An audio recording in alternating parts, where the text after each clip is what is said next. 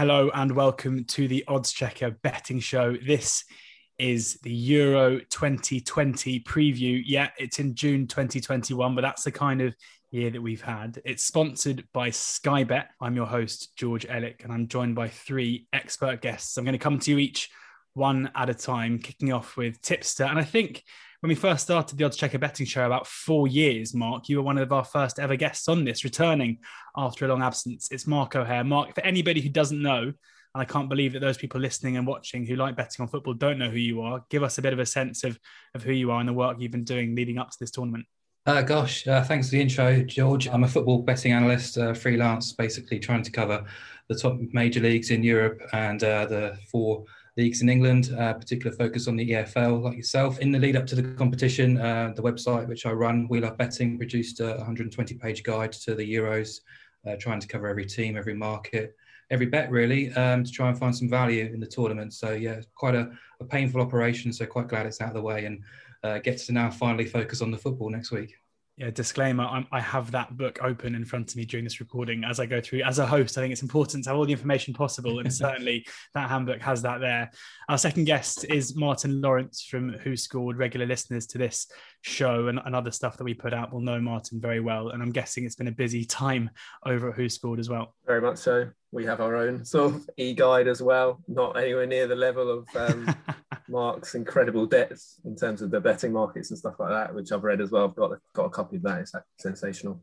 Uh, so yeah, we've been working on that. We've got a few shows coming up as well throughout the Euro. So very busy. Yeah. So I'm basically head of content at WhoScored and co co-president of the Jack Grealish fan club, with you, Georgia. Yeah, it's it's annoying for me I'm wearing this shirt. I'm, I'm going to be at Wembley um, for the England Croatia game, and this shirt will by then have Grealish seven on the back. I can guarantee you that, and I can't wait to roar as he warms up for 90 minutes for the for the duration of the game. It's going to be exciting. Uh, two old stalwarts there from Mark and Martin, and a rising star is our third guest in Raj Chohan, making his debut on the Odds Checker betting show. You might know him better on social media as Premier League Panel, a brilliant uh, tactical insights uh, Twitter page uh, that I recommend everybody follows. And Raj, are you you know are you looking forward to getting stuck into this delayed tournament? Yeah, cheers for the intro, George. Yeah, absolutely uh, buzzing for the tournament to start. To be honest, I think tactically, I think we'll see a lot of uh, interesting things. I'm sure we'll get into, and yeah, really having that year delay, I think that's made me look forward to it a bit more because obviously last summer we were all hyped for it. I think that's only grown even further uh, especially with obviously a difficult year, as you mentioned. Yeah, absolutely. Um, as I mentioned, I'm, I am going to um, to the Croatia game. Me and a friend of mine, what feels about four years ago now, we we booked tickets blind to one of the games in Glasgow, thinking that maybe we were going to get lucky and get tickets to England, Scotland at Hampden turns out we're now actually going to Czech Republic against Croatia at Hampden and then have to go and watch England Scotland in a pub in Glasgow. So this might be the last time you ever see me hosting this podcast, which would be a bit of a shame. This this show is is sponsored by Sky Bet, but this is an odds checker podcast and, and video. And we do ask you um, to download the odds checker app. It's the very best place for the best prices, which we'll be talking about today, the best place terms, a whole range of markets, free bets, bookie offers, and everything else as well. So do download the app and we'll get into the business side of things now and the way this is going to work. Rather than you know running through the markets and talking about all of the the teams and their odds i'm going to run through the prices for the outright winners just so we get a taste of, of who ranks where. And then we're going to go through each of the six groups and try and touch on all the teams using all of your guys' insight and expertise as well and as it stands at the moment, when we're recording this uh, on Thursday, the 3rd of June at quarter past six in the afternoon, things can change very quickly, especially with certain tipping columns coming out and moving markets. But France are the five to one favourites to win the Euros. England 11 to 2. A bit of a myth. You know, you'll hear people saying that's because, you know, it's an English market and it's a bit biased. That's not the case if you go on the exchanges as well. England rock solid second favourites. Belgium 7 to 1, uh, third favourites. Germany 9 to 1 alongside Spain at the same price. Portugal 10 to 1, Italy 11 to 1, the Netherlands are 12 to 1. Those eight teams, the favourites. Then you're getting into the outsiders. Next best price is Denmark at 30 to 1. So a big jump, and then 40 to 1 bar. Before we talk about the top goal scorer golden boot market, I should point out that Sky Bet have a great pre tournament offer. They're giving away £3 free bets every time your player scores at Euro 2020 when you bet £10 on them to win the golden boot. So you bet them to win the golden boot with a tenner. Every time they score, you get a free £3 bet straight in. And these are the prices for that market. Harry Kane is the favourite. He is seven to one with Romelu Lukaku second up at 15 to two. That is with Sky Bet. Kylian Mbappe is 10 to one. Cristiano Ronaldo 12 to 1, Karim Benzema 18 to 1, Memphis Depay 20s, Ciro Immobile 20s, Robert Lewandowski 25 to 1. That's also with Sky Bet uh, Antoine Griezmann 25s, Alvaro Morata 30 to 1, Timo Werner the same price as well, 30 to 1, 40 to 1 bar. They are the front runners for the top goal scorer market. We'll start though with Group A, and in Group A it is Italy who head well, who are the most likely team. This is in the uh, the winner market. Italy standout price 8 to 13 with Sky Bet to win the group. Switzerland 11 to 2, Turkey 13 to 2 and Wales 12 to 1. And Mark, I'll come to you here because Italy are a side who, under Roberto Mancini, seem to be, you know, they're probably too short a price to call them dark horses. But given the year that they've had, a lot of people seem to be quite convinced that under Mancini, this could be a side that could go all the way. Yeah, and you can see the reasons why uh, with Mancini in charge, because I think at international level, particularly in tournament football, you need a good coach to to guide you through the, the treacherous waters really of knockout football. And Italy have got it all set up for them to get there with three group games in Rome. Uh, their other sort of uh, teams, Switzerland, Turkey, Wales, will have to travel to Baku and back for matches. So there's definitely an advantage there for Italy. They've got a very strong home record in Rome as well. And they've been on a great journey since failing to qualify for the World Cup. Um, you know, he's picked up the, the ruins and he's formed a, a nice team, which is still kind of mixed between experience and, and youth. You've got one of the best midfields in the competition as well. Um, if Verratti is fit and available, I think there's talk he should be back hopefully before the, the knockout stage. Uh, a slight concern really about the centre half partnership of Chiellini and Bonucci if he still persists with that. You know, they're not getting any younger, and there's definitely been flaws in the performances for Juventus this season, and also up front with Immobile as well, who's never really done it in the Azzurri shirt. But uh, they have got the, the makings of a team that can go far. They've been in fantastic form in the last two years, uh, not conceding goals, grinding out victories, doing it not necessarily the, the old style Catenaccio, but uh, just doing it with a bit more flair, a bit more purpose in possession, uh, but also kind of keeping things reasonably solid at the back. So, yeah, I think it's possibly a year too early for them to go the distance, but I can see why people might want to be on them right now. Raj, some interesting players, as, as Mark mentions there. Who are you looking forward to seeing for this Italy side? Yeah, I think Mark's right. This isn't a traditional Italian side. They've got a bit more, as he says, flair. They've got a bit more control in midfield. Unlike other Italian sides, they look to control the whole game through their midfield. I mean, there's a lot of good players there. You got Jorginho, obviously, we all know from Chelsea. Uh, you got Verratti, as Mark mentioned, and then this is the the third guy is a guy I'm really looking forward to, Nico Barella. This guy's been a standout performer for Inter Milan this season, and probably their other than Lukaku, their second key player to really firing them to the Serie A title. So I'm looking forward to seeing him, him and how he meshes with Verratti and Jorginho. And then up front as well, I think Juve have had a pretty bleak season, but one of the standout sparks for them has been Federico Chiesa mm. off that right hand side. And I'm really looking forward to see if he can translate that to the international stage because he's shown he can carry a team, even a team with Cristiano Ronaldo. He was one of their uh, best players um, even when Ronaldo wasn't performing. So I think he might be able to do similar at the Euros. Loads of impressive and exciting players, and Chiesa certainly someone who it feels like could be one of the rising stars to come out of this tournament.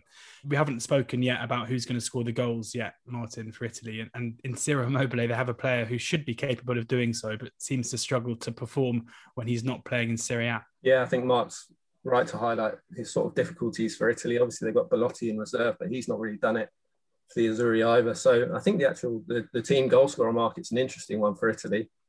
Insigne's just come on, um, but yeah, with him and uh, Chiesa on the flanks, I think that's their strength this time around, as well as that that sort of solid base in midfield. I also think Manuel Locatelli is a really good option in midfield as well. He'll probably stand in for for Verratti while he's out, and then when it gets into the latter stages, he's a bit more defensive. So it may be a case that they actually stick with him.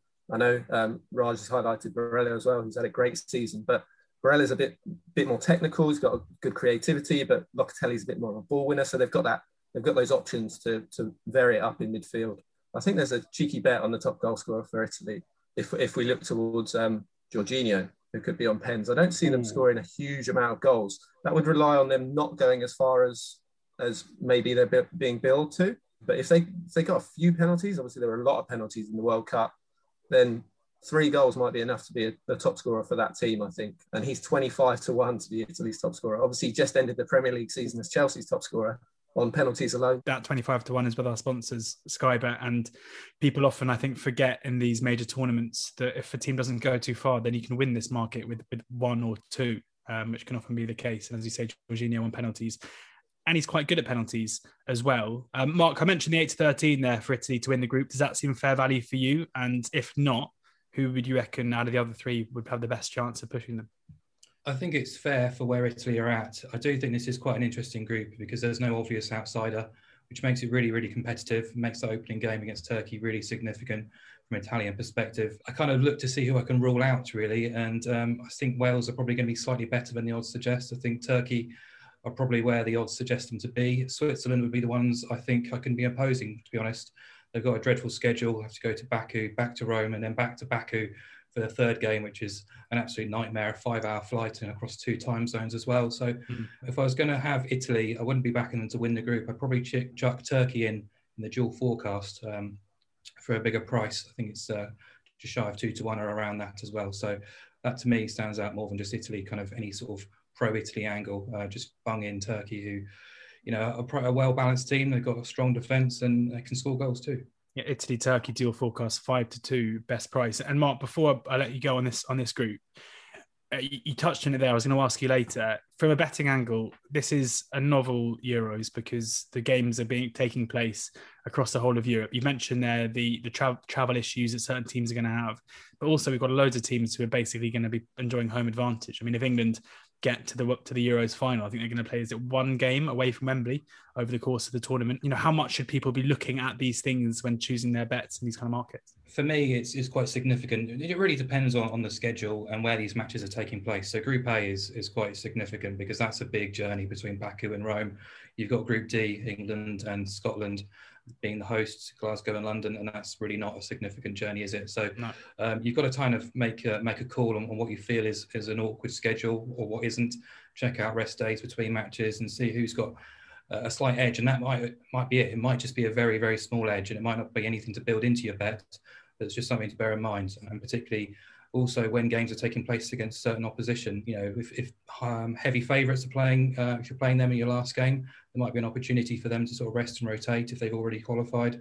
If you're playing them first up, they might be at their best. So yeah, I think the schedule is very, very important, and also where the games are taking place too. I mentioned Switzerland because out of the whole competition, they have got the worst schedule. So I do think it can be significant in, in such a competitive pool like Group A. Yeah, Switzerland with, a bad schedule. Um, looking Raj, often for these tournaments, you, you hear of teams who are called the dark horses so often that you kind of think, well, actually, they're not really dark horses if everyone's talking about it. And, and Turkey seem to be one of those where anybody will tell you they're actually quite a good side in quite a patronizing way. But they, they are 66 to 1 to win the uh, the Euros, which might be a, a, step too far. But they've got a couple of, of interesting players. Uh, anyone for you? I mean, are, are you subscribing to this idea that Turkey could be a team who who surprise a few people? Yeah, and I think uh, that recent result they had against the Netherlands in the last mm. international break just shows that the 4 2 win, they absolutely tore through Frank de Boer's side. 3 0 up, I think they went. Uh, they couldn't live with the attack. And I think w- one of the old timers, I think, is going to be a key for him, Burak Yilmaz. Uh, he ended the season in brilliant form for Lille. And I think that's one of the key components if you're a dark horse. You need to have a reliable goal scorer. They've got that. And then, as you mentioned, their defence is pretty strong as well. They've got three quality centre backs. Obviously, Çağlar uh, Söyüncü, we've seen at Leicester for the last couple of seasons. Kabak, who did a pretty solid job at Liverpool, uh, coming in in pretty uh, tough circumstances. And then Merih Demiral as well, the Juve centre back. So they've got some quality centre backs, a goal scorer. Then they've got on the wings, they've got Yazici as well. There's another component of that Lille title winning side.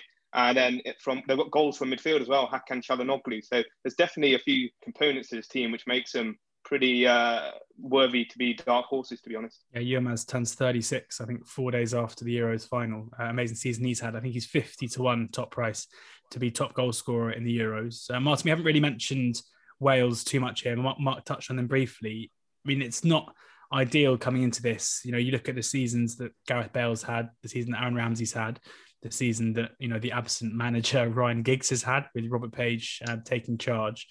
How do you judge their chances coming into this? It's a tough one, like you said. They're definitely com- not coming into it with the players in the form that they were five years ago when they when they sort of upset everyone. But I think, to be fair, I think Gareth Bale's season's been pretty underrated. Mm. Um, certainly in terms of his output. If you look at his uh, minutes per goal co- contribution, it's actually the best in the Premier League this season. He ended the season with more goals than starts. So that's not a player who's out of form. And he looked pretty fit as well by the end of the season. So I think he's still a really big threat and can have can have a really big say at this tournament. If he's fit and if he's firing, he's one of the best attackers at the tournament in my book. I know he's not overly reliable, but he tends to like playing for Wales more than he does for his club. So yeah, I think I think he I still think he's he's got it, so to speak. I think Dan James tends to perform pretty well for Wales as well.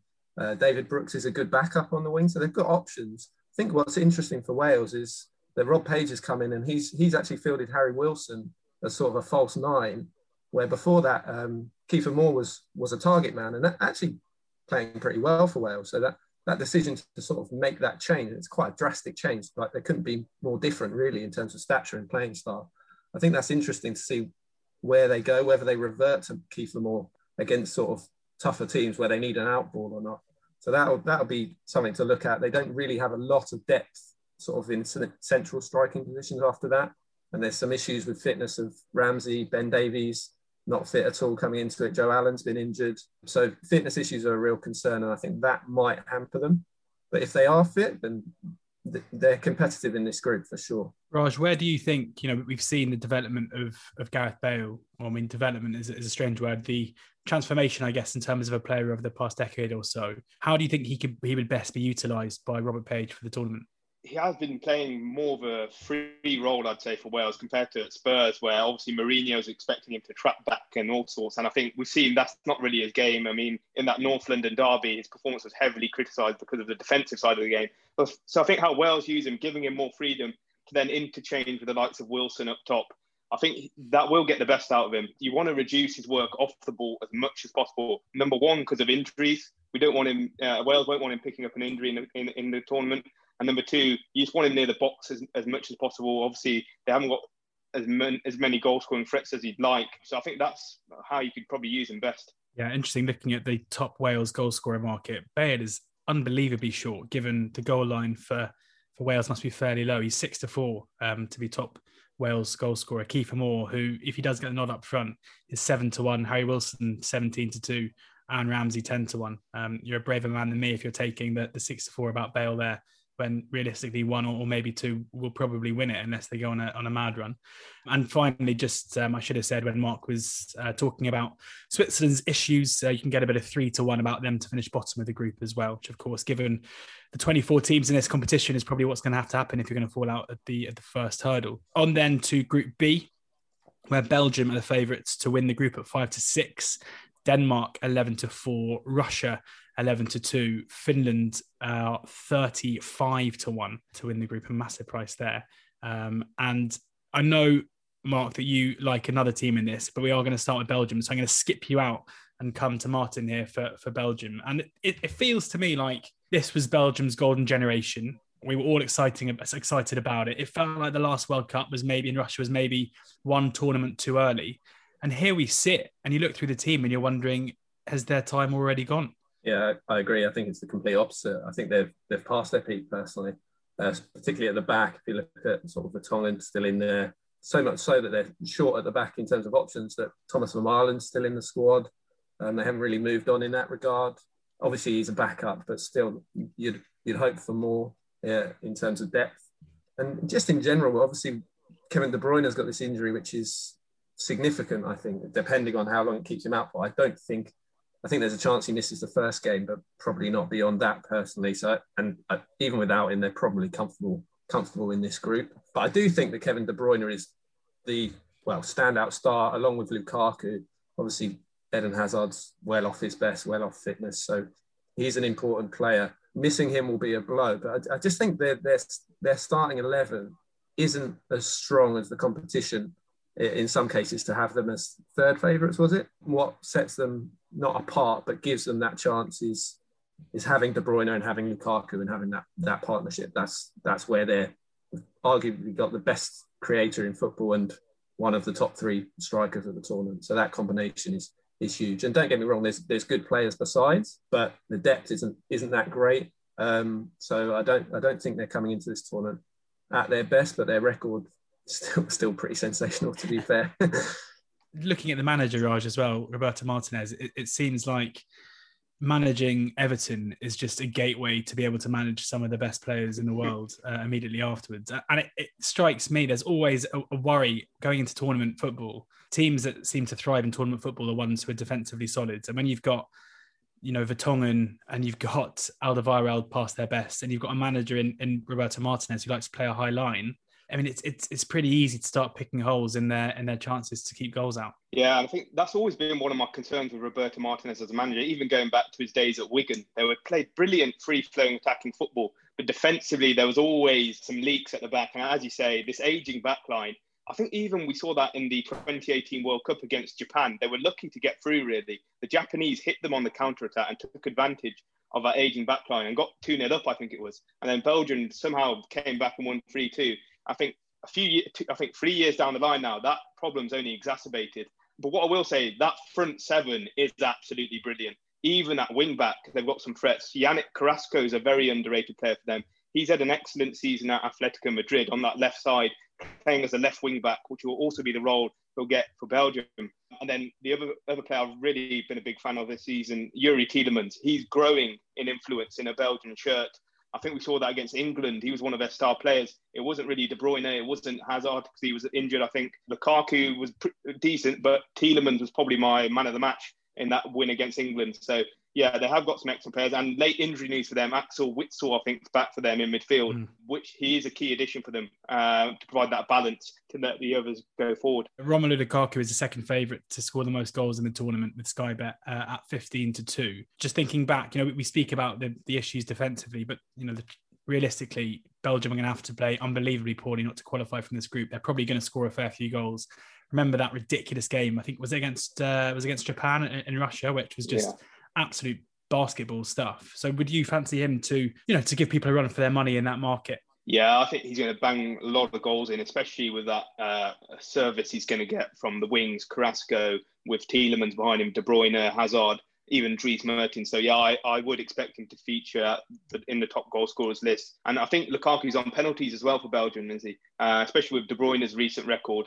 Uh, if Hazard's not fit, I reckon Lukaku will probably take the pen. So yeah, he, he'll definitely be up there. Mark, I've ignored you for a bit, and that's because I want you to talk to me about Denmark. You know, I'm only doing this because Denmark are the team that I'm quite sweet on, and I read your nice little tipping piece uh, that you agreed as well, and they they seem to me just to tick a lot of boxes. Yeah, for me, there's a there's a thing I want from a tournament team, and it's to be obdurate, hard to beat, and and with a bit of something special in the final third. And I think Denmark tick a lot of those boxes. They have seen a lot of market support as well. They were 100 to 1 around 12 months ago, now into 33 to 1.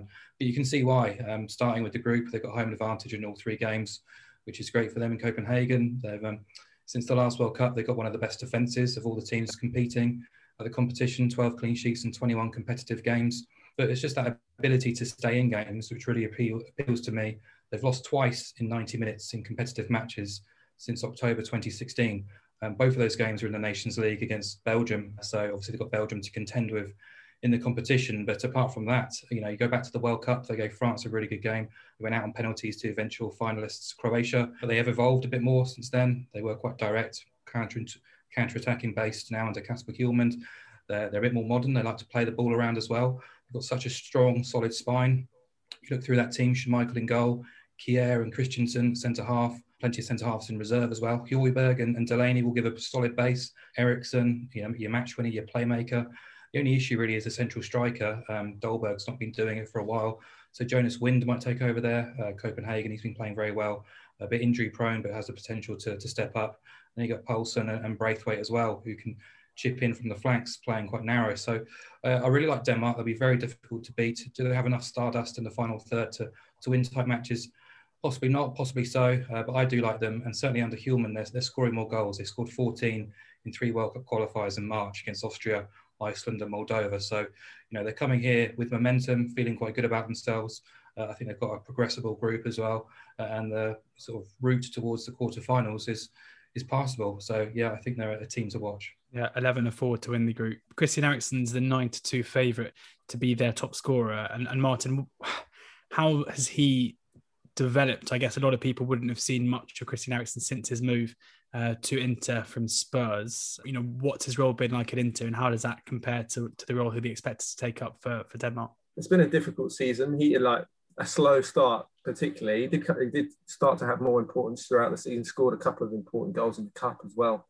So he's still very, very much the same player, very technical player. But obviously, when you're playing under Antonio Conte, you do need that that bit of an edge. And I think that will have been worked into him a little bit. I'd say that was probably his weakness. He looked always a little bit soft to me in the Premier League. We'll see a great player, but there is a lot of pressure on him to score the goals. Uh, I do agree, like Mark said, the core of their team is is really really strong. It's just it's just that final third, Poulsen, Braithwaite, and Wind, like you say, probably going to be the sort of front three, as it were.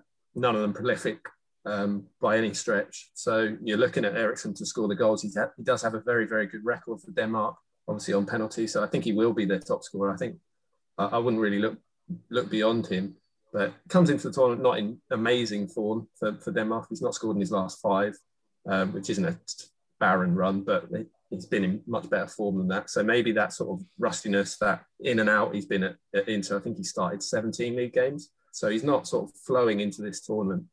So that would be my one concern around them. I do think I do think they'll comfortably finish second personally in this group, and then I think I agree with Mark in terms of Group A. I think Turkey finished second in that group, so I think that sets up a game with Turkey in around the 16 which is a tough game, tough game to call. To be fair, mm. I think that's a game that could easily go to extra time and penalties. So, like I say, they've got every chance of getting through to sort of quarter final stage. But yeah, that, the lack of goals probably stunts them at that point, in my opinion. Raj, anything to add on Denmark? I think just Denmark really. What impressed me were those games against England. I think back in yeah. the autumn they were very well organised, tough to break down, and then physically they win all their one v one duels. As Mark mentioned, with Højbjerg and Delaney in the middle of the park, those two are real enforcers there. So you're not going to win many balls against them. But yeah, as, as a guy said, uh, lack of goal scorer might hinder them. Yeah, it does feel like that. I mean, R- Russia had a good, well, a great tournament, and maybe uh, it shows just how important home advantage can be back in the World Cup. But they come into this not necessarily fancy, doesn't really speak to anyone's really talking about them. Martin, how have they kind of developed over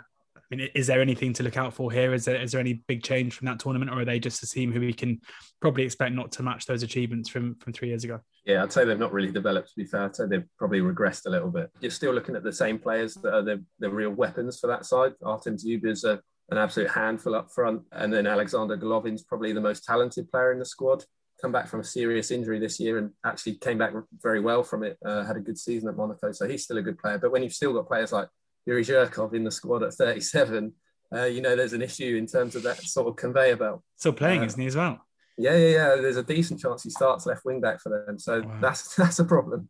Alexander Solobev, uh, Sobolev, sorry, is one to watch in terms of a backup striker. The Spartak Moscow strikers had a very good season. I personally think there's there's a bet on them to finish bottom of this group. I think that, that it will be between them and Finland, obviously, but I think Finland could could spring a surprise there personally. But obviously, when you're looking at Finland, everything relies on Teemu Pukki's fitness really. Uh, he is a great finisher, excellent finisher, and I think Finland they'll look to be this year's Iceland, but they're not really they're not that defensive a team. Up until their most recent game with Sweden, they'd scored ten games in a row, so they do have a threat. They do carry a threat, and I think they could pose a problem to Russia. So that would be that would be my bet here. But I certainly think those two will be the bottom two in this group. Yeah, just looking at the to qualify market, you can back Finland to qualify at 11 to 4 best price. So could be one way to go uh, with Russia looking like they're going to struggle. Uh, we'll move on then to Group C. And this is where Netherlands are the favourites to qualify at uh, 2, 2 to 5. They are Ukraine 21 to 4, Austria 6 to 1, North Macedonia 45 to 1. Netherlands, Mark, finally back at a major tournament and come into it probably quite hopeful of, of going quite far as they always seem to do if they get there. Yeah, they. I don't know. I'm not. I'm not too much. I'm not too keen on the Netherlands to be honest with you. Um, they have got the best draw in terms of the FIFA rankings. Um, they have got home advantage as well in the groups. They have to, or they should do. And if, if you look at the odds, they they absolutely pretty much will qualify from this group. But uh, from there on in, I'm not sure this team is led by the right character in Frank de Boer. Uh, I think maybe 12 months ago, with Van Dijk playing with Koeman and charge, they had an opportunity to do something special. Uh, Koeman, quite understandably, wanted to go to Barcelona. Uh, Van Dijk got injured, and yes, they've still got quality centre halves to come in. Uh, De Vrij and De Ligt will be absolutely fine, but it's still not the same as Van Dijk. He's such a leader, so influential, and Koeman just knows what he's doing, and I'm not sure Frank de Boer does. He was the fourth choice. Fans weren't particularly pleased about his appointment. He's already annoyed them with his style and approach, and they've had to sort of tinker things. He didn't even bring up um, Wout Weghorst into the squad in March. Uh, banging goals in in the Bundesliga and just kind of overlooked. Even just today, getting a player's name wrong or or calling out a player to be in his squad who's not even in the squad. You know, it's, it's just basic amateur stuff.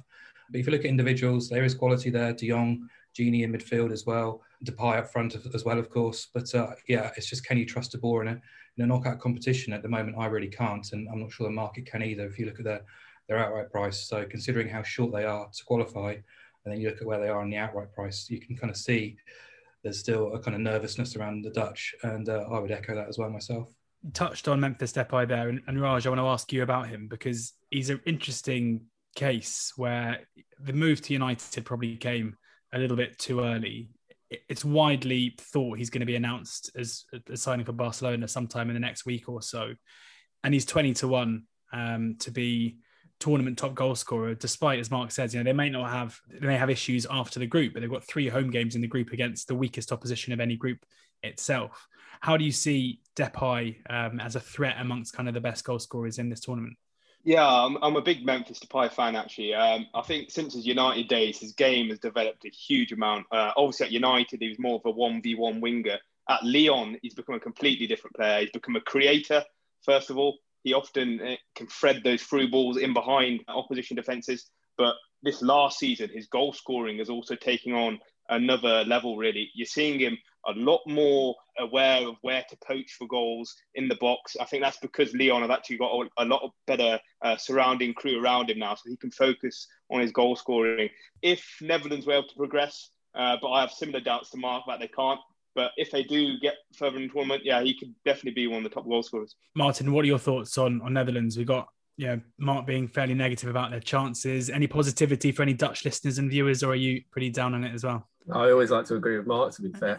Um, but yeah, no, I, I, completely echo his sentiments. Uh, and I think he brought up some really interesting points in terms of I don't think it's a happy camp. If you look at Jasper Cillessen, they've just lost their first choice goalkeeper. He's very, very upset about being left out obviously had a positive corona test, but he he didn't think that would impact him being in the squad, and it has. So they've dropped him. Tim Krul will come in and is a very capable backup. But that point about Weghorst as well, he's been in great form, and obviously put picked him for this squad, which is thoroughly deserved. But the fact that he's so unfamiliar with the rest of the team around him could be a real issue. Like he's, ne- he's never played with these players really. So I do think Memphis is the obvious bet for their for their top scorer. He's a he's a problem is exceptional. But yeah, under De Boer, they've failed to beat Mexico, Bosnia, Spain, Italy, Turkey, and Scotland in about nine or 10 games. So yeah, don't fancy them to win this group personally. Interesting. Who do you think will? I fancy Ukraine. I just think they've got an upset in them. Obviously, finished above Portugal uh, in their qualifying group. They got battered by um, Spain and France, I think, but crucially, they've actually bounced back with positive results against both teams since then. So I, I, don't think there's they don't have great squad depth. I don't think there's a weakness in their starting eleven. Personally, I think Ruslan Malinovsky will be one of the players to watch in terms of coming into this tournament in great form. 15 goals and assists in his last 11 games for Atalanta to finish the season. So yeah, I, I, fancy him to stand out, and they've just got a good support cast, a good, young defence as well.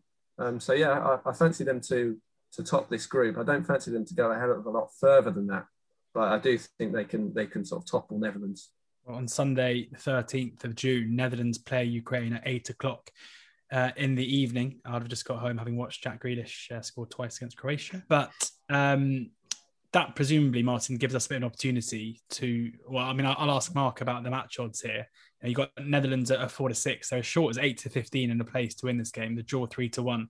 Ukraine 11 to 2 best price at the moment surely an angle here that you know we often going into these major tournaments you, you take a team like the Netherlands and you look at their group and you think, well, yeah, I mean, they're probably going to be okay. But actually, it's pretty rare that there's a massive gulf in quality between two international sides. Could there be an angle to, to oppose Netherlands from the get go? Yeah, I was nodding along to everything Martin was saying because I'm a big you fan guys. of the Ukraine team as well. an exciting team, quite an emerging team. Um, to consider what they've come through in the past two, four years with the off field issues. Their doctor died of, of COVID last year as well, and they were deeply affected by COVID during some of those Nation League games as well. So if you look at their past results over the past two years, it doesn't always give a, a fair picture. Um, they have been very competitive, even against some of the good teams when they fielded a strong 11.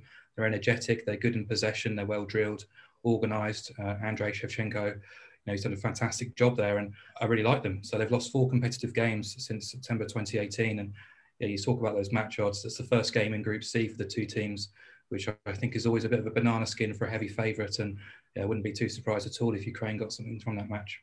Raj, anything for you from from Ukraine? Any players from these other teams in the group as well that you you know we've got Austria who we saw England kind of toil against a bit last night. Uh, any any players from these guys who you're looking forward to watching? Yeah, I think Ukraine they've got as um, Martin mentioned, uh, Ruslan Malinovsky. He's an absolute uh, he's got an absolute hammer of a left foot.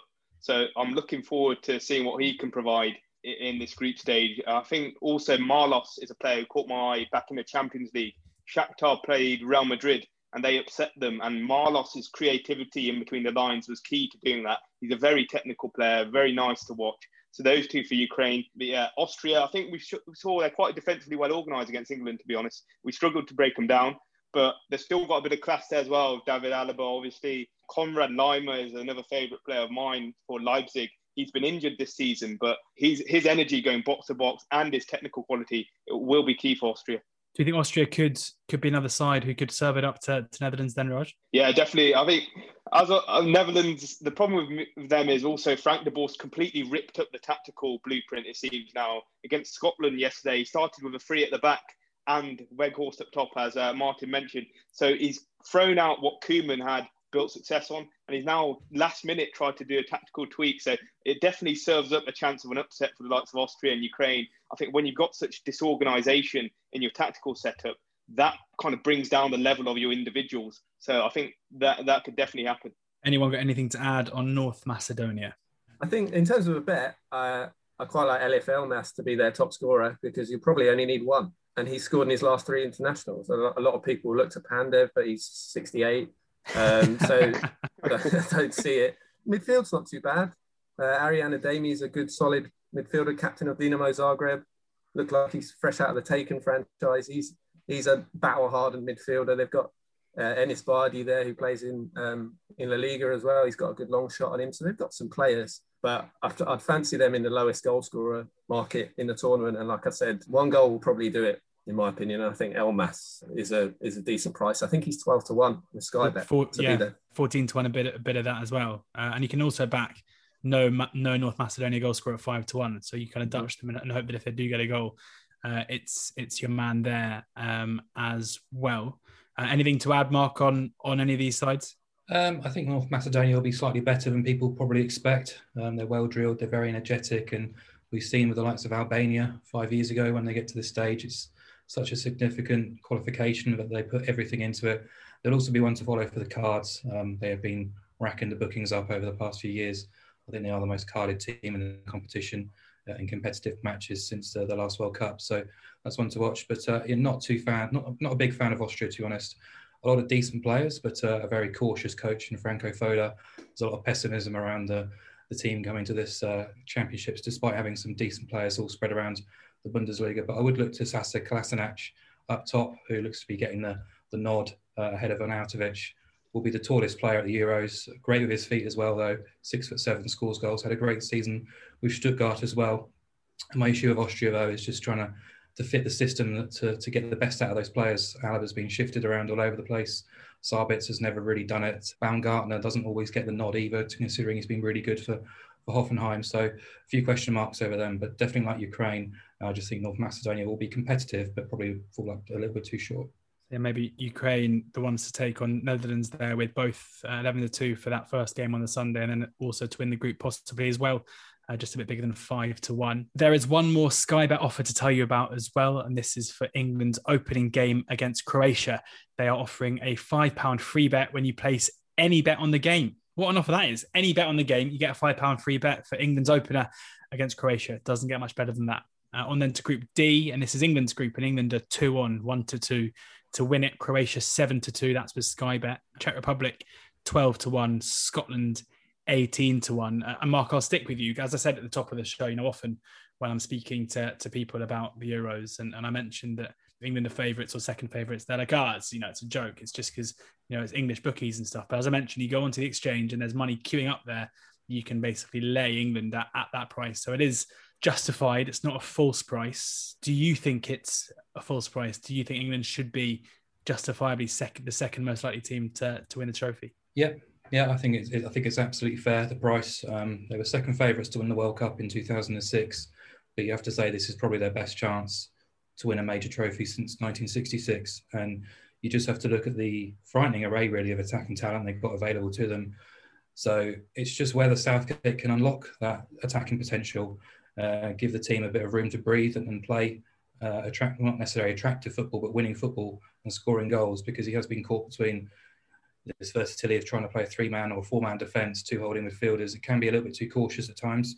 I understand that might be required when you get to the knockout stages against certain opponents, but sometimes you need to play to your strengths. And I'm not sure right now England's strength is a centre half if Harry Maguire's not fit. Is there a soft underbelly there potentially if Henderson's not there either? But they are superbly stocked up front. Um, a concern. Many of the players were on Champions League duty. They're quite young. They're quite inexperienced. Maybe a bit fatigued there as well over the course of the campaign. And also, there's that weird conundrum now. If they win the group, they arguably will might have a, a, a harder route towards the final as well. Croatia at first will be a decent barometer of where England are. I think they'll go well, uh, but I'm not a backer at the price.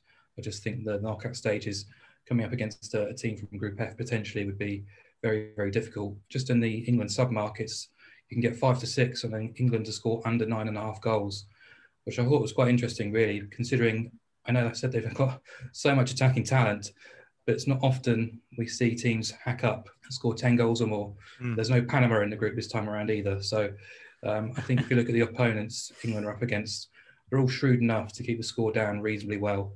I think it will be a trickier group than potentially people think it might be, but they should navigate it with room to spare. And then from there, you know, you're putting your trust in Southgate, and um, I haven't really got that far yet. Um, I think the World Cup performances were slightly overrated despite the memorable campaign. Uh, I think there's still something to prove there. I'm, going to pick up on that and ask Martin about Southgate. But before I do so, Raj, I'm going to put you on the spot. It, it, during the time of, of Martin's answer, I want you to come up with what would be your stock 11 in, in formation for England at the Euros. Okay, so I want formation and I want to, I want to know the 11 too. So you've got about two minutes to work that out. Yeah. Martin, on Southgate, it is funny how the narrative has changed where you've got this guy in his three-piece suit in Russia bringing football home and he's everyone's best mate and you know I remember even saying let's you let's give him the job for life and even make him prime minister and then in, in between that happening and us getting here the squad has improved. We've won the Europa Nations League, and yet, so we got to the Europa Nations League final, and then you know the, the general consensus amongst England fans seems to be that he is probably the thing holding this team back, and I think I probably agree. It's, difficult. I, I, don't think it's always that straightforward to manage such a good squad. It sounds like a stupid yeah, thing yeah. to say, but to have the options that he does is difficult. It really is. I think Raj has got a job on his hands naming that starting eleven. To be fair, I do agree he's not he's not developed the side as much as you would want certainly over the last um, three years. But there's been issues throughout those three years off the field as well. So he's not had a, he's not had an easy ride. I don't think. Uh, I still think he's an extremely likable character, but it's just whether he's that he's that coach. I think he's a really good man manager. I think what he's done with the camp is brilliant in terms of that they all seem to get along really really well, and that's very very important in a major tournament. Was part of the big reason why they went so well in the World Cup like I said, like Mike, uh, Mark says, I don't think their performances were that great, but the unity within the camp was very, very strong. So yeah, it's it's, it's a it's a very difficult job to pick England's best starting eleven. I, I change my mind on a weekly basis, basically, and I don't even have Jack Grealish in it every time personally. um, so yeah, it's it's a tough job. Um, some might say it's an easy job because he's got a ridiculously strong squad, and I do think I do think they they justify the price because I do think it's, it's them and France who have the two strongest squads in the tournament, and the squads will be important this time after such a sort of concertinaed season. So to have those options where you can bring on subs that don't actually don't devalue the side at all is something that England have that other teams don't. They do justify that price, but I do agree that Southgate hasn't really quite kicked them on yet. Yeah, interesting as well with five subs being able to be used as well. You're going to see these teams with, with filled out squads yeah. being uh, these players being used. And also, I mean, I'm interested to see. You know, we know that Gareth Southgate is a guy who looks for marginal gains in major tournaments. We saw that with the way he approached set pieces in Russia. I'm excited to see what the development of the love train is going to be. What are we going to see? Um, what what kind of set piece uh, formulation are we going to see Gareth come up with for that first game against Croatia? Raj, have you got your have you got your eleven? Yeah, I think I've just about got it. Yeah. So what I will say before at the start of the season, I'll say I was quite downcast, particularly from a tactical point of view on England's setup, because it looked like Southgate had gone back to the three centre backs, and we ground out some really poor performances against Iceland. I think were last minute penalty. Yeah. We drew to the Danes and we lost to Belgium. I think the win against Belgium was slightly fortuitous. I think we got a bit lucky there. But yeah, the performances weren't good. So I'm quite pleased now. It looks like Gareth's gone back to that uh, four at the back setup. Uh, looks like a bit more of a 4 2 3 1. So yeah, I think in goal, I'd, I'd probably stick with Jordan Pickford on balance because just because he's settled in the team. Uh, everyone knows how he plays, his style of play, his distribution's pretty good. But yeah, so I'll go with Pickford in goal. Walker, I'd probably go with that right back. I think a lot of people saying Reece James, but he's not actually played much in a back four for Chelsea this season. He's been playing mainly in a back five. So I'd probably go with Kyle Walker's experience at right back. And then I think Stones and Maguire is a no brainer at centre back. Hopefully, Maguire's fit. Uh, left back, I think Chilwell and Shaw, it's a real tough one, to be honest. Shaw has probably had the best. Yeah, very, very difficult. I think Shaw's probably had a more consistent season, but Chilwell's ended the season brilliantly. He was one of Chelsea's main outlets in the Champions League final. I was really impressed with his performance to help bypass that uh, Pep press I think Chilwell was used more times than not to get out of there and then uh, supply the forwards, even for the goal. And then in front of that, I probably have a holding two Declan Rice, and then hopefully Henderson's fit. If not, I think we've seen enough positive signs from Jude Bellingham to give him that slot if Henderson's not fit. I think yesterday he was very good, and I was impressed by his off the ball discipline as well. I think even for Saka's goal, it was Bellingham winning the ball back in midfield that helped set up that attack uh, and gave your chance, your boy Grealish a chance to create. And then this is where that better not be the last you. time you say his name. yeah, I think I might disappoint you in this one. Um, I think Mount's spot is pretty much nailed on. I think Southgate, Southgate loves his off the ball work, and I think we've seen a leap in his creativity as well in the last few months at Chelsea. On the right, I'd have Phil Foden. I think there's a blueprint that Southgate's kind of gone for. I've spotted recently. He wants two creators more who like come towards the ball. Then he wants a runner in behind as well on the wing. So Foden and Mount I'd have interchanging positions off the right and in the number 10 position. And on the left hand side, I wouldn't have Grealish. I think that upsets the balance of the attack if you've got another kind of player in between the lines like Grealish creating. So I'd probably, this might be unpopular, but I'd probably go with Marcus Rashford. I think he's, for the tactical fit of the side, I think he's most comfortable running in behind, providing that threat in behind, particularly as Kane drops deep a lot. So you want a runner to stretch defences. Sterling doesn't really. He's more of a one v one dribbler rather than move, providing that off the ball movement. So I'd I'd probably go with Rashford off the left, and then obviously Kane up top. It's coming home, isn't it? I think that's what that's what I'm taking from that. It's, it's an interesting point yeah, you make about about Bellingham because it does feel to me like he's the one England player who's gone from being will or won't he get in the squad to now know, will he start? And as somebody who you know I'm, I'm a massive Kalvin Phillips fan. I have been you know throughout his development at Leeds. You know I was I was not a Kalvin Phillips fan before he before Marcelo Bielsa turned up at Leeds when he was this kind of bizarre box to box midfielder. But as that midfield linchpin, he's great. But you see when he plays in a four, so when he plays in a sitting two, he's never done it before and he looks a bit lost. And I think he needs to be a player who plays as that in that kind of withdrawn role within a three. And it seems like the tactical flexibility that Southgate's going after, where he seems to insist that, you know, we're going to be switching between a three at the back and a four at the back, could be when he comes into it. But I like that team. And, and it's a point I've seen made a couple of times as well that we need you know, a Grealish mount um, and, and Foden behind Kane front four. You know, you're going to struggle to break down a low block with that because there's going to be a lot of passing, but not much incision uh, and pace in behind. So yes, Raj, I'm a bit gutted, but so long as he comes off the bench, I am fine. Let's talk about Croatia then. And, Mark, you know, it's it's fresh in us England fans' memories watching us in a in a World Cup semi final where uh, you know game state may be suggested uh, and, and created a situation where Croatia were going to be on the front foot, but you know this Croatia team hasn't changed a great deal from the one that you know outclassed England in a World Cup semi final. Of course, there was the Nations League game a couple of years later that went England's way, but the prices suggest that England have have kind of gone streets clear of this Croatia side. Is, is that fair? England has certainly taken a step forward. I think Croatia have taken a step backwards. There have been retirements, Mandzukic and Rakitic, the, the obvious ones. But they did struggle with a, a hangover from the World Cup, which is understandable, really, considering the highs that they were on. Struggled for form, tried to experiment a bit in the Nations League. But the numbers have been pretty awful if you look at it across the, the two, the two, three year spell. Uh, across 24 competitive games, they've lost nine of those, conceding an average of 1.62 goals per game, which is the worst of all the 24 qualifiers. They do have an exceptional midfield still, but Luka Modric is still absolutely key to that. And he's what, mid 30s now. Uh, Brozovic will hold and he'll be doing a decent job. But they've got no real standout number nine. A plethora of forward options. Kramaric probably the, the highlight there after a fantastic season, despite being injury blighted as well. But someone like Nikola Vlasic has made uh, the number 10, or sorry, the, the sort of free role behind the striker quite his own. He's had an excellent season for Dynamo, played very well for Croatia when he has an opportunity, former Everton player. He's one to watch really because he's one of the uh, Zlatko Dalic's his favourites. But I'm not overly keen on Croatia, have to be said. I do think they've gone backwards.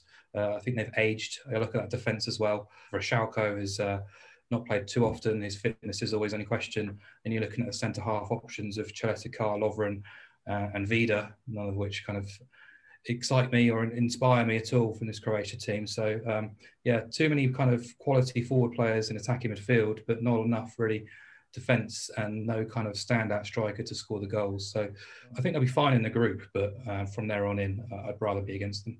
It looks like a tussle for that third likely um, qualification spot between Czech Republic and Scotland, according to the odds, Martin. Um, Scotland come into this, uh, I guess, you know, whilst the fans will be absolutely delighted to be there. I think they'll fancy themselves themselves to, to be able to put up a pretty good fight in this group. And certainly for the England match, we'll be hoping to come away with not only a win against the old rivals, but some revenge for what happened uh, a few years ago. Yeah, I agree. I think Steve Clarke's done a very good job, and they've got they've got talent in the squad now, which they they haven't had for quite a few years. They've got a very competitive midfield. They've got decent options, obviously at left back. You, would hope to have a you'd have hope to have a right back, but that's not really worked out for them. But yeah, so, so much so uh, in terms of the options in midfield that obviously Scott McTominay often plays at centre back. I don't think Scotland fans really like that. I think they'd like to see him in midfield, but then you sacrifice one of Ryan Christie or Callum McGregor, probably both influential for Celtic in their unbeaten season. So you've got players coming into into the tournament confident. John McGinn, obviously a real goal threat for, for Scotland out of nowhere, really. So the, the midfield is strong. Um, Che Adams is a, is a big boost, I think, just because I think McGinn's the top scorer in the squad by a distance, and he's got around 10 goals. I don't think there's many players that scored 10 goals for Scotland in the last 20 years. Uh, they've really lacked a sort of a goal scorer, and, and Che Adams, to be fair, isn't really that. But he, he is a he is a quality um, link up player. He can bring others into play, and he can bring players like McGinn into it with those forward forward runs. So they've got a decent squad and they've got a decent chance of getting out of this group. They'll look at the fact that they've beaten Czech Republic twice this season. I think Czech Republic are a, a strong side as well. I think it's a I think it's a very competitive group. I think Croatia aren't aren't levels above those two. Um, they probably are a little bit better, but I agree with Mark that I'd say they've probably only improved in one position since the World Cup, and that's it's probably left back with Borna Barisic coming in over Ivan Strinic, but the rest has probably regressed, like you said. A lot of their team are into their 30s. So, yeah, I, I, don't really fancy Croatia. I agree that they'll go through, but I don't think they'll get further than the round of 16. So, yeah, Scotland, Scotland I, I fancy them to to qualify personally. I think they can I think they can beat Czech Republic, and that'll probably be enough. I think they may well be able to get a draw against Croatia as well. So I think they can qualify. Yeah, so that, that would be my bet. I think they'll qualify in third personally. Raj, do you agree Scotland over Czech Republic? Yeah, I can definitely see that happening. I think Scotland at least have a formula of how to score goals, which I think is key. I think obviously with that left hand side with Tierney and Robertson, they've got fantastic delivery, and then they love to flood the box with midfield runners. And one man who specialises at that is John McGinn. He's excellent at trying to find a bit of space in the box, and I think that actually has is something England need to be wary of, especially if Harry Maguire's not there, tracking those runners from midfield. I think even the second goal against Holland yesterday came from Robertson whipping one in for I think it was Kevin Nisbet who scored. So that that's definitely something to keep an eye on. Yeah, absolutely. Um, I'm trying to find the the price for McGinn to be top Scotland goal scorer because he's someone Martin. As you know, we've spoken about his teammate a fair bit here. As a Villa fan yourself, I mean, he's he's a player who, given license to get forward, is certainly good for goals. Six to one, he is top Scotland goal scorer. Che Adams five to one, Ryan Christie six to one, Lyndon Dykes I mean, I, I, Mark, you can say as a as a QPR fan, Lyndon Dykes basically only scores penalties, doesn't he? So um, that six to one McGinn could be could be the way to go. Yeah, I think so. I think it is the way to go, uh, personally. Uh, another point on Czech Republic, just just while I'm there, why I think Scotland will probably finish above them. They've they've had uh, the blow that Lucas Provod is out. He's probably one of the best players in the Czech Republic this season, and they've they're also missing Vaclav Černý, who's a who's a promising young winger who plays in the Eredivisie. So I think they're they're lacking options out wide, even though they've got they've got obviously the two the two West Ham boys who've, who've been excellent this season, and Patrik Schick's a decent striker, but I think injuries will will hamper them. But yeah, John McGinn all the way. Top scorer in the tournament, mate. Top scorer at Golden Boot. I'm having it. you got back to it. Uh, looking at the to qualify market in Group D, Czech Republic are, are favourites um, ahead of Scotland at even money. Scotland six to four best price. That Czech Republic even money is with Sky Bet, but six to four Scotland. If you agree with the lads that they are the team who are going to scoop up that probable third spot in terms of qualification. Two more groups to go, and then I'm going to ask you all for your kind of rounding off predictions. And this is the group that includes a Real Madrid less Spain, who are two to five to uh, win the group, Sweden 13 to two, Poland seven to one, Slovakia 25 to one. You know, we mentioned uh, at the top mark that this looked like the Netherlands had a fairly simple time for qualification. The same's got to be said here for Spain. Yeah, you'd hope so. Uh, three home games in Seville will help. I know two of them are, pretty late in the day, but I think the Slovakia game is at 6 p.m. local time, which knowing what Seville's like in summer is going to be very, very hot. hot. yes. which is clearly an advantage to them. I, um, I, I, had a holiday there in March a few years ago, and it, it put my whole like seasons out of kilter for the rest of the year. I couldn't understand what was going on. 35 degrees. Beautiful place, but don't Great go there place. in the summertime. No. Yeah, they've they've undergone a, a big transformation under Luis Enrique, um, certainly in style. Um, Raj will tell you about that, but that's certainly not tiki taka these days. They, like he did with Barcelona, he likes to play a lot more direct, a lot more fast with the ball, um, get the ball forward quick. But uh, the transformation in squad, he did promise when he was appointed that the Euros was the aim and he was going to pick on form rather than reputation. And God, he has, hasn't he? You know, mm. leaving Ramos out was was big, but I thought leaving Nacho out was even bigger because there's a player I think has been one of Real Madrid's best defenders across multiple positions this season, particularly after Christmas. Um, leaving him out and selecting someone like Eric Garcia, who's barely played for Man City. Laporte as well, big call. So you're looking at potentially Laporte and Pau Torres at centre back. You know, decent, but there's not going to be much of an understanding there. And in midfield, I think sort of you've got Busquets and Thiago and Koke, and yeah, they're okay, but they're kind of I don't know if their time's gone. So you want to look towards Ferran Torres and Marcos Llorente as as the guys who are going to sort of uh, star for Spain. Um, I know you can look towards the 6 0 against Germany last year, where they played with wonderful pace and ruthlessness and consistency. But outside of that, there is a few. There's too many times now I've seen Spain play, dominate possession, dominate the territory, dominate the opportunities in front of the goal, but not had that clinical touch. And Alvaro Morata or Gerard Moreno, who's had a fantastic season with Villarreal, the options. I don't know. I just look at the Spain team compared to others in terms of full squad, first 11. They fall down compared to others. So, yes, the group is manageable. They've got lucky enough to have home advantage as well. But they tend to start slowly as well, it should be said. Uh, one major tournament win uh, from the last five openers, and they play Sweden first, which is no gimme at all. Uh, we'll talk about them, but they're uh, difficult to beat. So, yeah, I think they should negotiate the group for sure. But beyond that, I'm not too keen on Spain going really far in the competition. Raj, I mean, Mark mentioned there some of the the younger players who, who maybe don't have the reputation yet of their predecessors in Spain shirts, Ferran Torres, um, Llorente, Pedri as well. Who are you looking forward to see kind of try and make a name for themselves for Spain? I'm a big fan of Marcos Llorente, actually. He, he's been playing mainly in midfield for Atletico, but there are some rumours that he may be selected at right back for Spain because Azpilicueta is the other option. And I, as Mark mentioned, these, these guys now at Spain, they want to play with a lot more width and pace uh, wide. So I think Enrique's fullback choices will indicate a lot. Often on the left, he goes for Jose Gaya ahead of Jordi Alba because he wants that extra pace. Even though Alba's still a world class fullback, it's about the style of that uh, Alba uh, that Gaya can provide with that pace going down the left. And if you've got Llorente down the right as well, I think that might indicate which way Spain will go, unless he goes for the more conservative Azpilicueta then I wouldn't really go for that, but he may end up doing that in the end. But yeah, in midfield, they're, they're still absolutely stacked. But as Mark says, they're not about tiki taka anymore. They're about getting the ball quickly and more directly in behind the defences. Um, obviously, got some classy players there. I think he may go for a Rodri, Koke. Those two have been one, two of the main figures in midfield. And then the third spot, is up for debate, really. Personally, I'd probably go with Fabian Ruiz. This guy is an absolute physical beast, but technically he's phenomenal as well. But there's every chance he might go for Pedri. But I think Pedri has faded a lot in the second half of the season. I think Ronald Koeman didn't manage his load very well, and that has resulted in a bit of fatigue. So I'd probably go with Ruiz in that left slot. It's interesting how Mark mentioned about reputations. Thiago Alcantara is often benched under Enrique. So obviously he doesn't really uh, care for his reputation. As also Mark mentioned, Ferran Torres is a key outlet for them up front. I think a big miss for them is going to be Ansu Fati. This guy, I, I had a big feeling this was going to be his breakout tournament.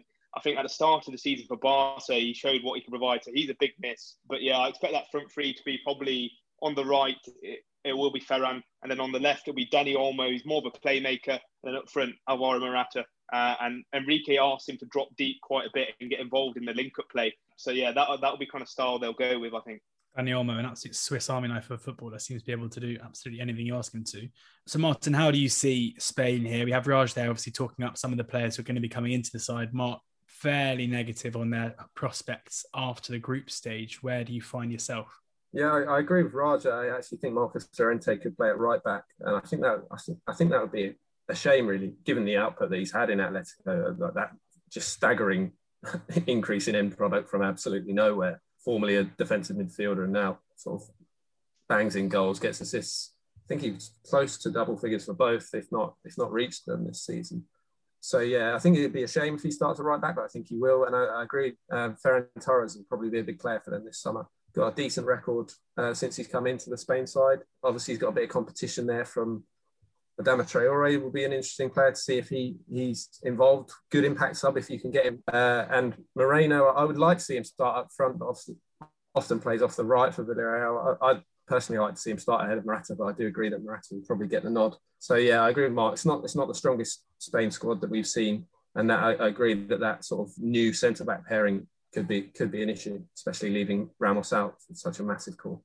Mark, come to you next on, the other three teams. The Poland boss, Paulo Sousa, uh, a, a, man that you probably didn't expect to be talking about a few years ago, managing Poland, uh, given his his uh, historical managerial history uh, in, in, England. And then you've got a Sweden side who you mentioned could be tricky opponents for Spain, and then Slovakia, who I think you mentioned off air you're not too keen on. So just run us through your thoughts on those three. Yeah, Poland are an interesting one because they changed their coach in January to Paulo Sousa with the idea of being more attack minded and more focused around Robert Lewandowski, who was growing frustrated about the defensive style that they were sort of grinding results out with. Still to see, you know, it's very early days um, how they're going to, to set up in this tournament, but uh, sounds like Milik's had a couple of injury issues.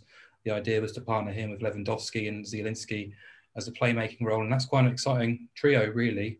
Defensively, I think that's where they can be caught out. Um, quite slow, quite cumbersome they're trying to play a high line now as well, which is you know recipe for disaster with that kind of pace and defence. I think the squad's regressed as well since the World Cup when they were kind of dark horses by by many people's ideas. So I like Sweden a lot. I think Janne Andersson is a safe pair of hands. Worked miracles really in, in the domestic game in Sweden. They are traditionally everything you expect from a Swedish team. They're efficient, they're effective. No Zlatan, of course, but they've got plenty of players who can fill that void and an emerging class really of, of forwards who are quite exciting. Um, Marcus Berg might get the nod still at centre forward, bit of a target man, but you've got Alexander Isak who can play off him. Kulusevski can play up front or from the flanks. A player who hasn't shown his best for Juventus this season, but certainly is talented. Jordan Larsson scoring loads of goals in Russia. Quite a narrow 4 4 2, but you've got Forsberg creating from the left, Ekdal shielding. Olsson, who's done a good role box to box as well. So they've got players in, in areas now who can make a, you know, game changers, really, which they haven't always had. Uh, always got a solid foundation, Lindelof there as well organised unit. Um, I just think they're they're going to be difficult for teams to beat, which is kind of what I look for really. But yeah, don't like Slovakia at all. I've had the unpleasure of having to watch them too many times over the past 18 months, and um, it's been dull. Um, they played a 4-6-0 formation against the Republic of Ireland in a playoff, barely created anything and scraped through on penalties. Similar against Northern Ireland. Key players in kind of defensive areas and Skriniar and Lobotka. Uh, Kucka, a decent box-to-box player, but everything relies on Hamsik, who's kind of moved back from China to Sweden to try and be fit and, and firing for this tournament. But outside of him, it's just dull, it's insipid, it's lacking anything really. You know, I think they've lost 10 games and 23 competitive matches since September 2018, failed to score in 35% of those, generated an XG average of 0.88. Tried to change the coach in order to turn things around, but uh, it's just been ugly. They'll try and pull the bus and grind something out. So yeah, I'm against them in, in quite a few different markets. Lowest goal scorers in the tournament, Slovakia to score under two and a half goals at five to six as well with Sky Bet. Uh, to finish bottom of the group as well. You know, all of them, I've took them all off. Every market against Slovakia you could find. The only one I could find that you didn't mention was no Slovakia goal scorer is eight to one as well, uh, which could be a good way to go given those uh, those underlying numbers. Raj uh, and Martin, I'll, I'll let you guys split up. Um, I think for any Slovakian fans listening, I think we better leave them alone now, unless you've got anything positive to say. But I'll, I'll let you guys split up Poland and um, and Sweden between the two of you. I mean, one one bet that's sure to be pretty popular in, in people's accas is Robert Lewandowski is eight to eleven with Sky Bet to be top Poland goal scorer. I mean, that's just sure. Raj, is that just printing printing cash? Yeah, it's interesting you mentioned that. Actually, I've got an interesting stat. Lewandowski's actually only got one goal in his last eight starts at World Cup 2018 and Euro 2016. So Poland haven't actually been able to get the best out of him in major tournaments. So I think that's obviously going to be the key. Paulo Sousa's flitted between a 3-5-2 and a 4-4-2. Ideally, I'd go with a 3-5-2 because I think you need to get Zielinski as a 10 as close as possible to Lewandowski to provide that creative link up. A lot, a lot of Poland's other players don't really have that kind of special creative ability. So that's what I'd be looking to do. But yeah, that that kind of past record for Lewandowski kind of hints at Poland's past troubles in uh, major tournaments. So that will be the key. Can they get the best out of him? Other than that, I think Milik's obviously a good player. He's moved to Marseille in January on loan, and he has found a bit of form. Piątek's injured, unfortunately, for the Poles, so it will be relying on Milik to try and forge a partnership with Lewandowski. It's going to be can they get the best out of him, and it, it is a valid question. Martin, that leaves you with Sweden not a huge amount to add. I would say I'd, I'd, be concerned with any team that's still starting Sebastian Larsson. I, I, know I'm just going in on all the golden oldies here, but um, my issue with Sweden that I, I, don't see an upset in them at all. They're very, very functional, but I can't remember the last time they they sprung a surprise really against a, a stronger team. So they could could comfortably finish second in this group, but they could also could also finish fourth. I, I, I, Actually, no. Slovakia will finish fourth. Um, they could finish second. Yeah, they, they, they, could, finish they could fall. Yeah, they could fall. Uh, I, I, don't see, see them going deep into it at all, just because. Yeah, I don't. I don't. I don't think they've got a surprise in them. Well, let's get to the, the final group, Group F, and this is easily the best betting heat in terms of a, a group winner market. Uh, Germany are just about favourites, which is maybe a bit of a surprise ahead of France, uh, given that France are favourites for the competition. But we'll get on to why, Mark. I'm going to put that one up to you. But Germany, uh, 11 to 8 or 6 to 4 favourites they are to win the group. France, 17 to 10. Portugal, best price 9 to 2. And Hungary, 45 to 1. Mark, can you just talk us through that market, I guess, as to why Germany made double the price of France to win the whole thing, but favourites to win the group? Yeah, it's home advantage. Uh, they play all three games in, in Munich, whereas France will be away for two games in the group. Portugal the same. So Hungary obviously hosting as well, but Hungary will go away to Germany as well. So clearly just home advantage in their favour. Had a horrendous last three years really. Uh, not just the World Cup embarrassment, but a Spain defeat, Macedonia as well in March. So I can see why people want to take aim at them and, and suggest that they are um, there to be shot at. And I agree in terms of the group winner market. But overall, um, for some reason, in the last fortnight, I've started to come around to the idea that they are dangerous. Löw might have overstayed his welcome for sure, but uh, he has delivered unbelievable success during his time there. The squad is absolutely dripping in quality, arguably the best midfield in the competition, a wealth of attacking options. The issue is defensively, if he can finally sort some things out there, get a system that works, he's flitted between a three-man defence and a four-man defence. But it's not just the system; it's been some horrendous individual errors. I just hope he picks the, the right personnel really, because if he goes with Süle and Rudiger, I quite like Germany, particularly if he drops Kimmich to right back as well. But there's an opportunity there for, for Can to be fullback, which doesn't appeal to me at all. Süle as well. Um, so you look at that midfield, you could have Goretzka, Kroos, and Gundogan, which I think is exciting. Gnabry, Muller, Werner, Sane, Havertz vying for forward spot, spots we can look at the group of death and say one of those teams is probably going to go out. But the reality is, only eight teams go out in the in the group stage. Really, even if you finish third, you've got a 66% chance of qualifying. So, with Hungary's issues right now, one win for any of these three big guns should, in theory, put you in pole position to, to get through uh, to the knockout stages. And from there, Germany, I think, are are dangerous. Yeah, Germany getting a bit of a positive mention there, uh, as you mentioned. I mean, I've I've been burnt by had that. I mean, in Russia, having, that exact same theory, looking at the side and being like, "How are they at that price?" And then I watched it and I realised why. But hopefully, Mark, you're you're right here. Um, but let's talk about France, um, Raj. And you know, France are the tournament favourites. They are the world champions, and they come to this with an absolute embarrassment of riches throughout the whole squad. They, they've got a fantastic squad, probably the best squad on paper. The return of Karim Benzema only adds to that, really, doesn't it? I think that Poor Oli Giroud. yeah, I, I, can't see him getting another head of Benzema, I'm afraid. But no. he was probably um, one of their probably weaknesses in the last World Cup because he didn't really he didn't score. I don't think in the World Cup last time. Giroud obviously he did play a link up role, but Benzema has got that link up side, but he's also got the goals on top.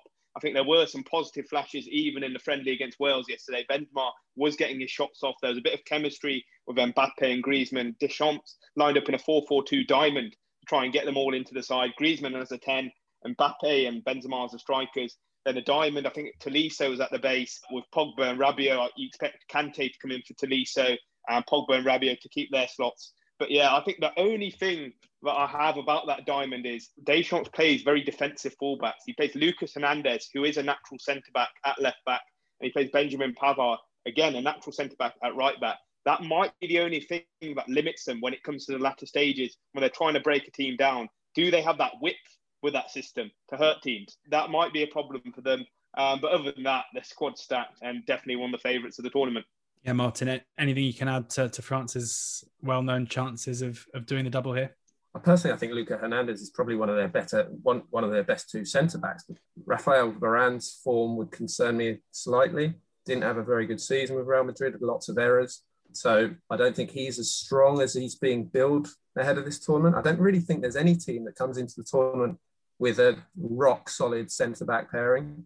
And most would point to France and say that theirs is one of the strongest. I'm not entirely convinced by that, but I just think they've, they've got enough goals in the team to just fire them to safety. And you've got N'Golo Kante in front of that defence, then you probably don't need the defence at all. Rightly favourites for the tournament, in my opinion. Yeah, unsurprisingly, Kylian Mbappe, favourite to be best player of the tournament. You can find those prices up on oddschecker and on the app as well. Kylian Mbappe 10 to 1 to win that gong. Griezmann 20 to 1, Pogba 33s, uh, and N'Golo Kante 25s as well. So a few French players where if they are going to justify favouritism and win the trophy, you'd think probably one of those four will come out on top in that market. Portugal and other sides, Mark, who are maybe being a bit forgotten here because they're in this quite tricky group. But as you mentioned, three probably do go through here, uh, and they are a side who have pretty good tournament form uh, in recent times. Yeah, they've got a fantastic coach in Fernando Santos. Uh, he's the kind of guy I want to get behind in tournament football, particularly knockout football. His record of Portugal is unreal. Four competitive defeats in 56 games. Uh, he punched above his weight with with Greece as well. Uh, I just think this team is is tailor made for knockout football. Uh, they have evolved since uh, five years ago when they kind of dogged it out, didn't they? Really, um, it was Ronaldo and ten others, and that's being very harsh, but but it kind of was in, in a certain degree. Um, but they've got match winners everywhere now, which is really quite exciting for Portuguese fans. Um, you look at the the forwards, uh, Ronaldo obviously, but Bernardo, uh, Bruno Fernandes, João Felix, Jota. You know, only four of those. There's four of those, and only three players can play out of the four. So you know they're going to have firepower from the bench with Andre Silva as well, who's in an outstanding season in Germany. There are concerns, as Martin says, about defence. Most teams do. Um, Ruben Dias has had a great season, but you're looking at uh, Jose Fonte or Pepe, who are 37 and 38 now. Both have had great seasons, it has to be said, but you know they're not going to be able to play uh, two games a week, so there might be a bit of alteration or alternative, you know, players coming in and out there. But um, defen- uh, defensively at fullbacks as well, they're very strong, very attack-minded. Cancelo and Guerreiro, I like them. I think there are a couple of concerns about fatigue and fitness. Most of those players now are at massive European clubs, and most of them are playing in European finals as well. So is there enough time to recover and get ready for what is a difficult group considering they're playing two games away, um, one in Budapest against Hungary and obviously Munich in, against Germany. But yeah, I think three points puts you in a, a decent spot to qualify. Uh, I'd back them to get at least a point off France and or Germany. So, uh, and then you're in knockout rounds. And I don't think many teams would fancy or relish playing a Portugal team led by Fernando Santos. Given that this is, you know, the closest thing we're going to get to a group of death, let's just go through each of you who you think wins the group uh, starting with you, Raj, and, and why? Uh, I think the French will end up doing it. Um, I think obviously they they've got the most individual talent on paper. And I think the Portuguese they do lack something in in the big games. They had uh, two Nations League games against France earlier in the year. They drew one and they lost the other. So France probably have that edge against them. So yeah, probably France first, Portugal second, Germany third. Martin, I would agree. Um, that would be my order as well. Uh, Portugal, where, where I had my money a few months ago, I got them at 14s to win it. Uh, starting 11s so so strong, so much so much better than it was five years ago. So yeah, I, I think France will win the group, but in terms of the value, I may well go for Portugal. But that said, I don't think uh, the home advantage thing is, is, is, massive for France. They're not actually don't actually have a great record in France and lost to Finland recently, obviously in a friendly. They're not world beaters in France. I don't think that's that's a big impact. So I definitely don't see value in, in Germany topping this group at all. Mark. Yeah, I echo the thoughts. France to France to win the group and Portugal to come in second. Uh, there might be an opportunity there for Germany to get second, just because I think Portugal are quite slow and steady still. They might have those outstanding players in forward areas, but they're they'll be quite happy to accumulate points any way they can and settle for points, knowing that you know, beat Hungary in the, in the opener and they've got an opportunity to qualify. So, you know, France against Germany, what a mouth-watering match to to kick off Group F. You know, I can't wait for that one. Yeah, and uh, the France Portugal dual forecast is four to one best price. Uh, anything to add on Hungary? Obviously, uh, Szoboszlai is injured, which is a massive shame. Um, but could they throw up anything of a surprise? No, uh, like you say, Szoboszlai is the is the quality in the team. They've got Peter Gulácsi is a very good goalkeeper. Willi Orban, good centre back. Attila Szalai is a very good centre back as well. Defensively, they're pretty good. So that so they could frustrate. Uh, they could frustrate a team in this group. I don't necessarily think they'll get zero points. I think they could get a draw somewhere. But yeah, that, that loss of Szoboszlai is is huge. Yeah, massive shame. One of the players I think we were quite everyone was quite excited to see playing on the biggest stage. Uh, shame we're not going to be treated to that this time around, but I'm sure he's going to have some other big days uh, in the sun. Before we finish this video and pod, what I'm going to do, rather than asking you for your best bets, I'm going to ask each of you to run through the tournament as you see it, your most likely version of events. So I'm going to ask you for your winner, your favourite to fall at the group stage. So one of these teams we've discussed who are up there with the favourites, but you think they're not going to get through the group, the top scorer, the player of the tournament, and the breakthrough star. Raj, I'm afraid I'm coming to you because you were. It's been the longest since you last spoke, so you're going to have to have first round. sure. I'll start with break, breakthrough star. I think my breakthrough star is going to be Nico Barella. I think Italy are going to go long into the tournament. And Barella, I think, combines everything you want in a midfielder. He's very silky on the ball. He's creative. He can pop up with a goal, and he's got that aggression off the ball, which you probably wouldn't associate with most Italian midfielders in the past. But he's got that. So Barella's my breakout star. Top scorer, I'm probably going to go for a boring one. I think Karim Benzema is going to get be the win the Golden Boot. I think that that chemistry he's going to have with Griezmann and Mbappe, that's going to just create a lot of chances for him. I think we saw that against Wales yesterday. Uh, one of the goals did come from one of his shots falling into the path of uh, one of his teammates. And winners, I'll probably go on the same theme as I mentioned my breakthrough. So I think Italy could end up actually winning. I think this winning mentality that they brought, uh, they, they've bred throughout the last year or so, they've got a 25 match unbeaten run. So I think that might carry them over the line. That's going to key, and I think they now com- combine the defensive solidity with playing that more expressive brand of football. And if Immobile clicks, it's a big if, but if he can click, those guys are my winners. Who's your vulnerable favourite? Who's who's crashing out? Uh, who's crashing out? I'm going to say the Dutch. I think the Dutch could end up on the end of a few bad score lines for them, even though they have got a fairly okay group on paper. I think you saw against Turkey, it doesn't take a lot to break through them. You saw that the same against Scotland last night. So maybe the Dutch end up third and don't end up as one of those third place teams that qualify. Uh, that probably be my uh, best bet. And final one, player of the tournament. You've said Barella for young player. Who's gonna who's gonna get the player the player gone? That's a tricky one actually. Uh, if, so if I'm going with the Italians for the winner, it has to be an Italian. So I'll probably go with Verratti. I think Lovely. Verratti is going to be the key man for them. Uh, I think even you saw in that Man City Champions League tie, he was one of the standouts for PSG. He was the guy who could evade that aggressive Man City press and play through it.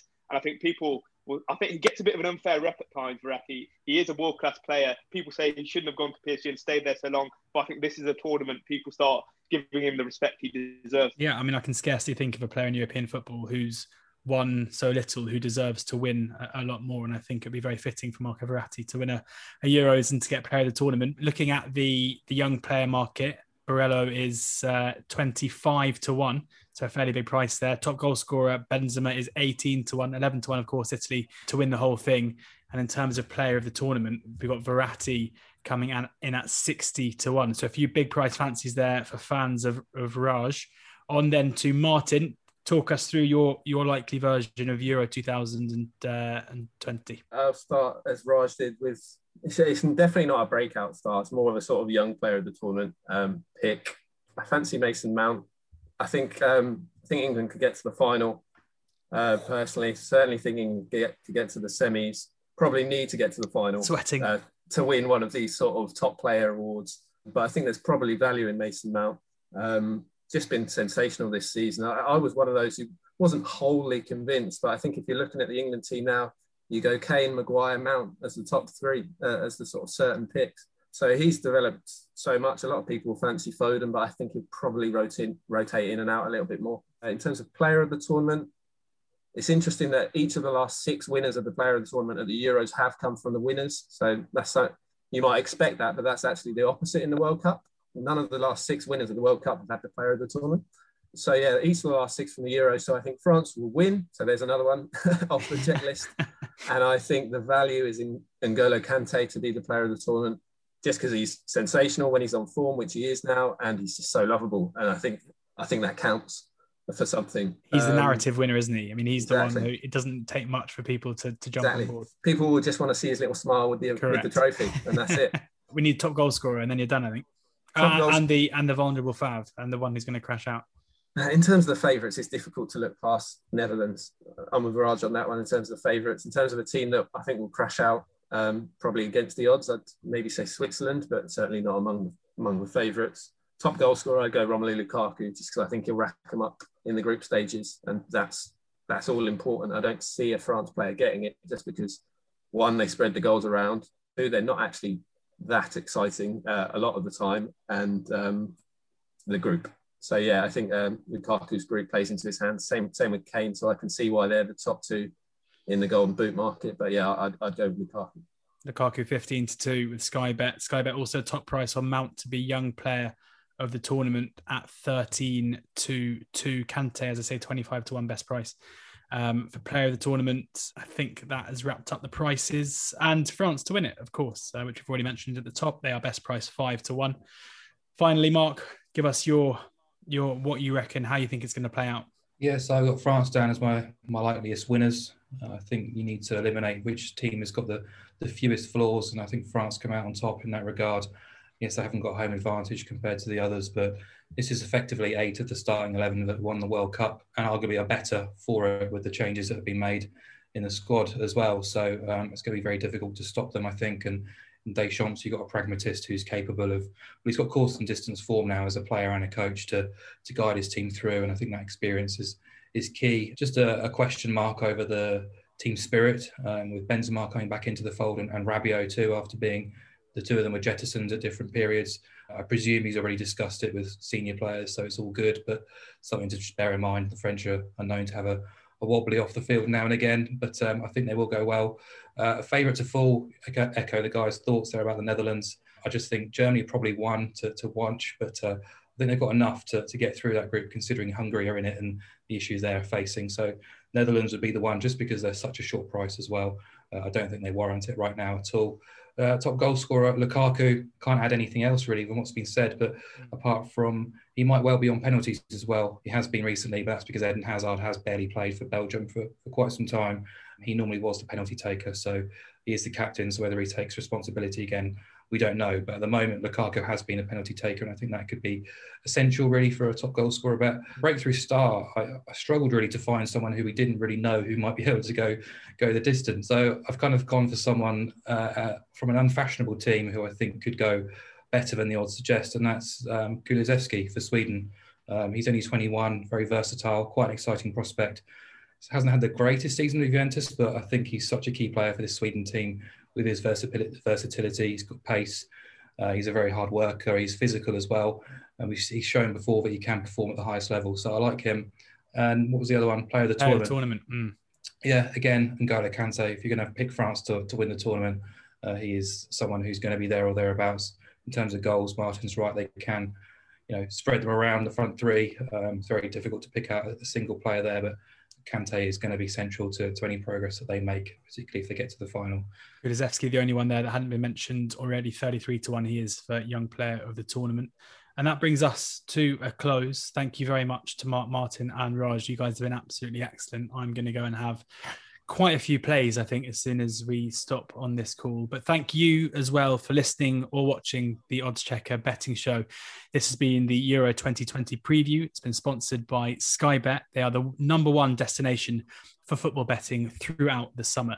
Finally, please make sure you like this video and subscribe to our channel. We have more big sporting previews coming up in June with Royal Ascot and the US Open taking center stage. You'll find those on the YouTube channel or on all podcast platforms as well. Most importantly, though, please do enjoy the Euros. Hopefully, we flagged up some value for you there. And please ensure that you do gamble responsibly.